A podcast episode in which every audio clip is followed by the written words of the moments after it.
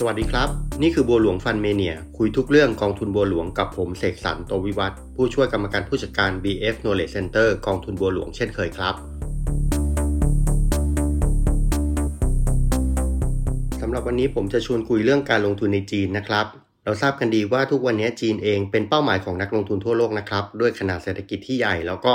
อัตราการเติบโตของประเทศจีนเอง ที่แม้ว่าจะลดลงกว่าสมัยก่อน แต่ว่าก็ยังเป็นอัตราที่ดี เมื่อเทียบกับประเทศที่มีเศรษฐกิจใหญ่ใกล้ ๆ กันนะครับ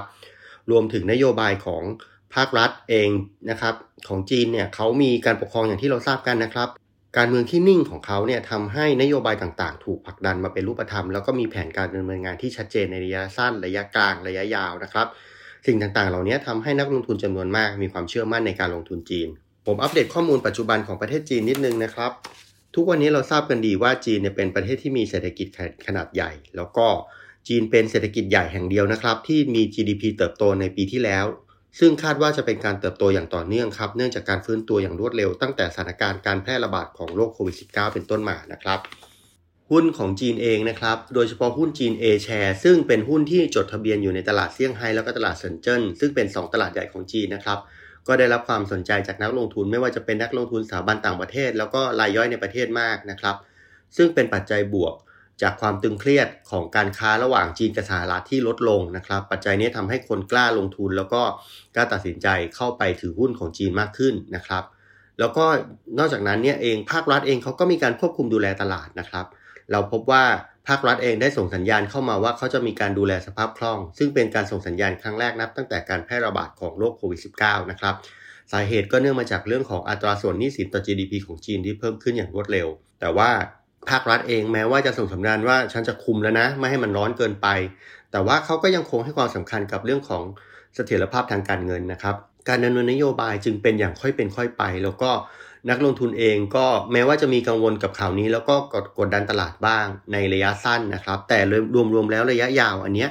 จะเป็นผลดีกับตลาดมากกว่า เพราะว่าทำให้ตลาดจีนมีเสถียรภาพมากขึ้น การลงทุนเอง นักลงทุนก็สามารถมีความมั่นใจมากขึ้นนะครับ ว่าตลาดนี้จะเป็นลักษณะที่มีการเติบโตอย่างมีศักยภาพนะครับ ไม่ใช่ลักษณะของฟองสบู่ เพราะว่าจีนเองเขา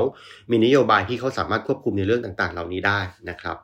หรือถ้าเราเห็นข่าวกันนะครับ เราจะพบข่าวที่เกี่ยวข้องกับเรื่องของแจ็คหมาหรือว่าหุ้นอาลีบาบานะครับที่มีประเด็นกับทางการจีนตั้งแต่สมัยที่จะมีการนำบริษัทบริษัทลูกของเขาคือ Ant Financial เข้ามาจดทะเบียนนะครับสำหรับผู้จัดการกองทุนของ Alliance นะครับ ซึ่งเป็น outsource fund manager ซึ่งดูแลกองจีน B จีนของบัวหลวงนะครับ เขามองว่าอาลีบาบาเนี่ยจะมีการปรับเปลี่ยนองค์กรหรือกลยุทธ์ให้เป็นไปตามกฎระเบียบมากขึ้น แล้วเชื่อว่าบริษัทจะเติบโตต่อไปได้ดีในอนาคตนะครับ แต่ว่าราคาหุ้นก็อาจจะมีความผันผวนอยู่บ้าง มุมมองระยะยาวของผู้จัดการกองทุนต่อตลาดหุ้นจีนนะครับเขายังมองว่าตลาดหุ้นจีนเองยังมีความน่าสนใจเยอะ เนื่องจากจีนมีการฟื้นตัวทางเศรษฐกิจที่เร็วกว่าประเทศอื่น ๆ มากนะครับ แล้วก็มีนโยบายที่ช่วยกระตุ้นการจับจ่ายภายในประเทศได้ดี เราทราบกันดีนะครับ ประชากรจีนเองมีจำนวนมากถึง 1,400 ล้านคน แล้วก็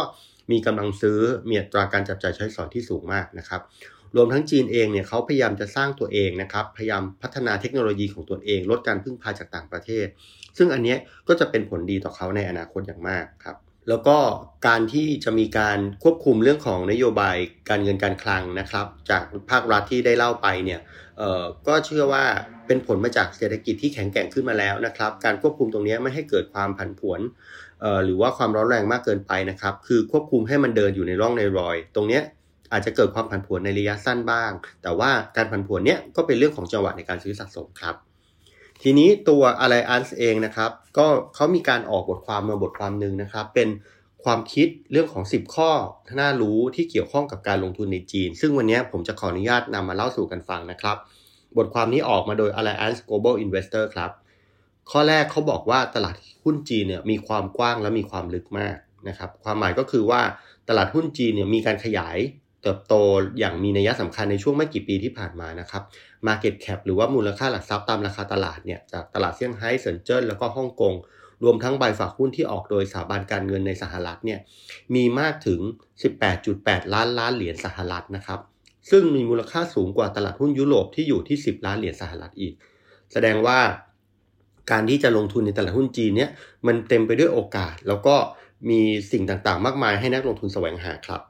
ข้อ 2 Alliance พูดถึงเรื่องของนวัตกรรมครับว่ารัฐบาลจีนเองเขาลงทุนในนวัตกรรม แล้วก็ทำให้บริษัทต่างๆเนี่ยได้ประโยชน์เต็มเม็ดเต็มหน่วยครับ อนาคตของหุ้นจีนเนี่ยจะมีรากฐานจากการลงทุนในรัฐบาลของโครงสร้างพื้นฐานใหม่ หรือว่าเทคโนโลยีพื้นฐานอย่างพวกปัญญาประดิษฐ์หรือยานยนต์ไฟฟ้านะครับ ซึ่งเป็นอุตสาหกรรมที่จีนพยายามลดการพึ่งพาเทคโนโลยีจากต่างประเทศ แล้วก็สนับสนุนให้เกิดนวัตกรรมภายในประเทศของตัวเอง เขามีเป้าหมายที่จะขยับขึ้นมาเป็นผู้นำโลกในเรื่องต่างๆ เหล่านี้นะครับทำให้บริษัทจีนต่างๆ ได้รับประโยชน์ โดยเฉพาะตัวเลขการจดสิทธิบัตรในประเทศจีนนะครับ เพิ่มขึ้นมากกว่า 450%ในช่วงตั้งแต่ปี 2009 ถึง 2019 นะครับทำให้ตัวเลขการจดสิทธิบัตรของเศรษฐกิจชั้นนำอื่นๆเนี่ยน้อยดูน้อยลงไปเลย ใน 5 อันดับแรกที่มีการจดสิทธิบัตรนะครับ ก็คือจีน อินเดีย สหรัฐ เยอรมัน แล้วก็ญี่ปุ่น มีจีนเนี่ยนะครับที่โดดเข้าไปอย่างที่บอกไปแล้ว ขณะที่ประเทศที่เป็นอันดับรองลงมาคืออินเดียนะครับ แต่ว่าอัตราการจดทะเบียนตรงเนี้ยอัตราการจดสิทธิบัตรตรงนี้ก็ยังห่างจากจีนเยอะมากครับ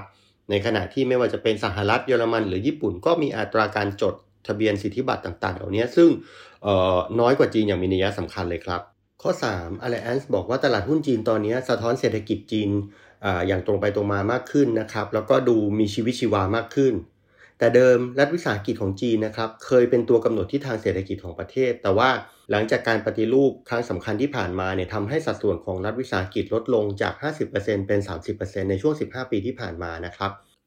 นอกจากนั้นนะครับรัฐวิสาหกิจบางส่วนอย่างเช่น การบริโภคท้องถิ่นหรือว่าธุรกิจเทคโนโลยีเนี่ย ก็เริ่มดำเนินการเหมือนบริษัทแสวงหากำไรมากขึ้น พูดง่ายคือ active มากขึ้น เข้ามาสู่ระบบของความเป็นทุนนิยม แล้วก็ในภาคธุรกิจมากขึ้นนะครับทำให้จริงๆเนี่ยนักลงทุนเนี่ยสามารถเข้าถึงกิจกรรมการลงทุนที่อยู่ในตลาดภาคเอกชนของจีนได้มากขึ้น มีบริษัทใหม่ๆ รูปแบบใหม่ๆนะครับแล้วก็มีธุรกิจเงินร่วมลงทุนในตลาดหุ้นจดทะเบียนได้ง่ายขึ้น การเปลี่ยนแปลงเหล่านี้ครับทำให้ตลาดหุ้นจีนเนี่ยมีชีวิตชีวามากขึ้น แล้วก็สะท้อนเศรษฐกิจที่กำลังเดินไป แล้วก็ตรงไปตรงมามากขึ้นนะครับ คือในแง่ของเศรษฐกิจกำลังเดินไปเป็นจีนยุคใหม่เอง ตลาดหุ้นเองก็มีการปรับเปลี่ยน บริษัทที่โดดเด่นหรือกิจการต่างๆ ผู้ลงทุนสามารถเข้าไปลงทุนในธุรกิจต่างๆ เหล่านี้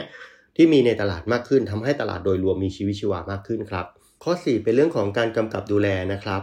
หลายคนเคยตั้งคำถามเกี่ยวกับมาตรฐานการกำกับดูแลขององค์กร บริษัทสัญชาติจีนต่างๆนะครับ แต่ทุกวันนี้ประเทศสัญชาติจีนต่างๆ เริ่มเปลี่ยนแปลงนะครับเขามีการใช้ผู้สอบบัญชีมาตรฐานมากขึ้น มีการยกระดับ มาตรฐานบัญชีเป็นระดับสากลนะครับทำให้นักลงทุนเกิดความไว้วางใจมากขึ้น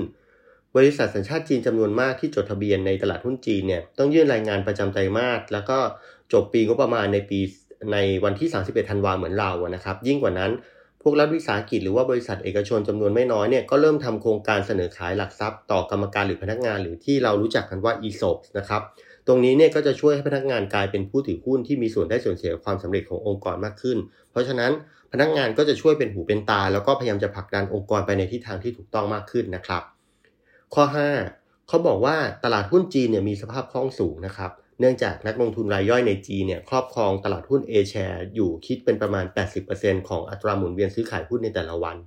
ซึ่งอัตรานี้เป็นอัตราที่เยอะนะครับ เนื่องจากวัฒนธรรมการลงทุนในจีนเนี่ยให้ความสำคัญกับแรงกระตุ้นและการซื้อขายระยะสั้นทำให้มีอัตราการหมุนเวียนซื้อขายหุ้นใน A share สูงที่สุดแห่งหนึ่งของโลกเลยนะครับ